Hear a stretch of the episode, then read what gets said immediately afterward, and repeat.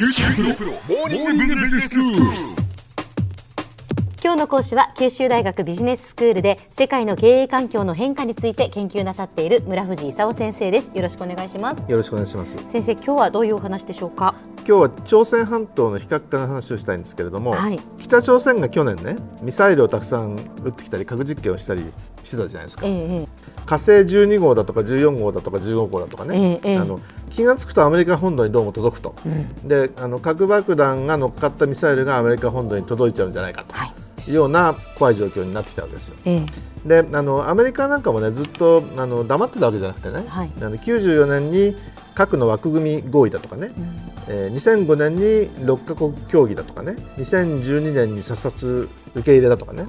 いろんな合意がなされてるんですよ。ん。でこれでうまくいったんじゃないかって思った瞬間がね過去も何度かあったんですよ。ええ。ただ全部一気にやるんじゃなくてこれをやったらこれくださいというふうに北朝鮮が言うわけですよ。はい。で今回もあの段階的にいろんなことをやりましょうっていう話になってね。え。段階ごとにこれをやったらこれを支援してくださいと。結局その支援だけ先に取ってね、うん。でやっぱりあんたは裏切ったって言ってね。途中でその合意をやめたという話にするんじゃないかと制裁の解除だとかね、それからその支援を目的としてるだけでね結局あの非核化なんてやるつもりないんじゃないのかと。いう疑惑があるわけですよ、はい。でそれにあの騙されちゃいかんとうん。いうふうにトランプ大統領とか安倍さんとかね、ええ。は思ってるわけですよ。はい。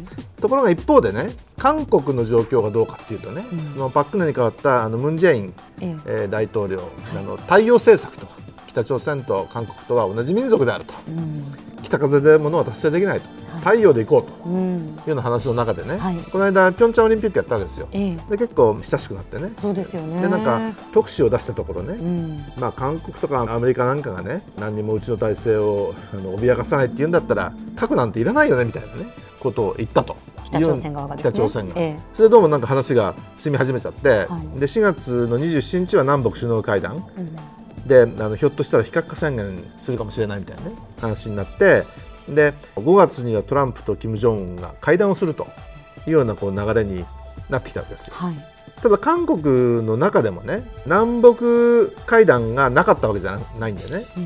2000年にあの金大中さんと金正日それから2007年にはノムヒョンと金正日うん。があのいろんな合意してるんですよ。ええ。金大大中が何合意してきたかっていうとね統一政府簡単に作るわけにいかないでしょうと、そうすると統一政府の下に2つの体制があると。うん。ような体制を作ったらどうかみたいなはいはい。話したんですよ。ええ。すごいこと言うなとみんな思ってたんだけどもちろん実現なんかしなかったんですよ、うん。でその後ノムヒョンとキム・ジョンイルが何合意したかっていうとね、え休戦やめましょうと。もう休戦を終結させて高級平和を作りましょうと。うん。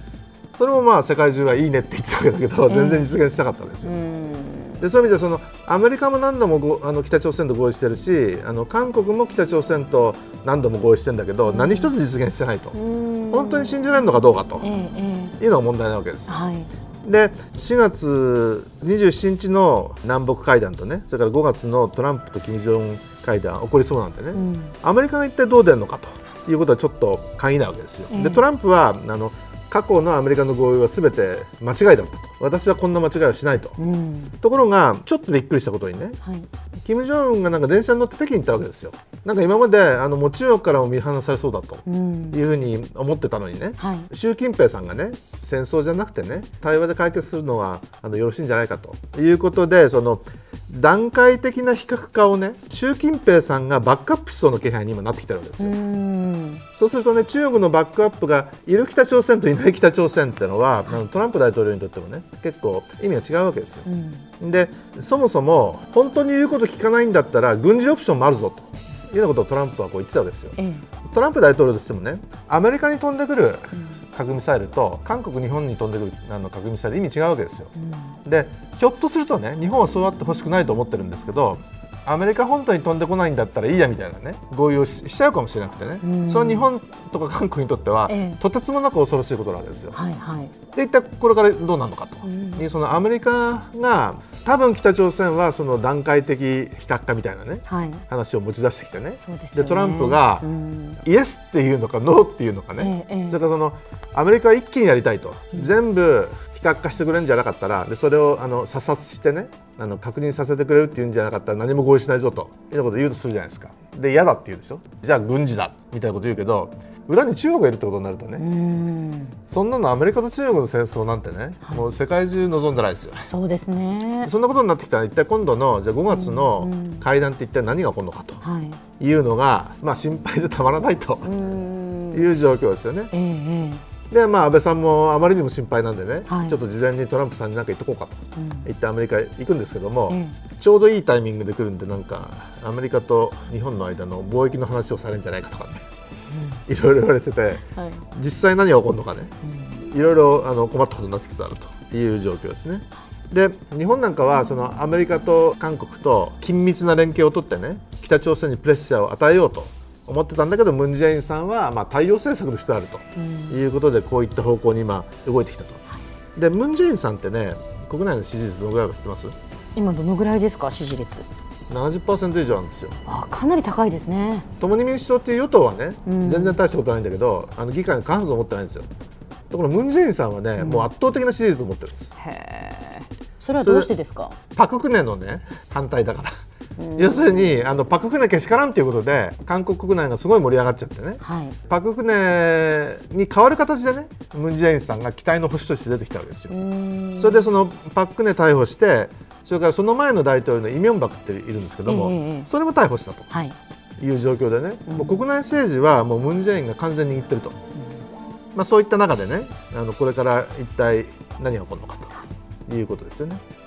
では先生今日のまとめをお願いしますまあ、北朝鮮がオリンピックで韓国との関係を改善したと。で韓国もあの特使を北朝鮮とかアメリカに送ってね4月の反問店における南北会談だとか5月の北朝鮮トランプ大統領会談というのがこれから起こりそうな懸念になってきたと。と思ったら金正恩はあの3月末に北京を電撃訪問してね段階的な非核化について中国の後ろ盾を得たという状況の中で、まあ、日本は何もできないと。であの非核化っていうためにはねあの口だけじゃなくて検証が必要なわけですけど、はい。北朝鮮が思うようにならない場合ねトランプ大統領は自分も前のように騙されたということは絶対認められないわけですよ、そうすると北朝鮮の後ろに中国がいてもね軍事オプションの行使に踏み切るのかという日本にとってはねちょっと見過ごせないね大変なことになりつつあるという状況です。今日の講師は九州大学ビジネススクールで世界の経営環境の変化について研究なさっている村藤勲先生でした。どうもありがとうございました。ありがとうございました。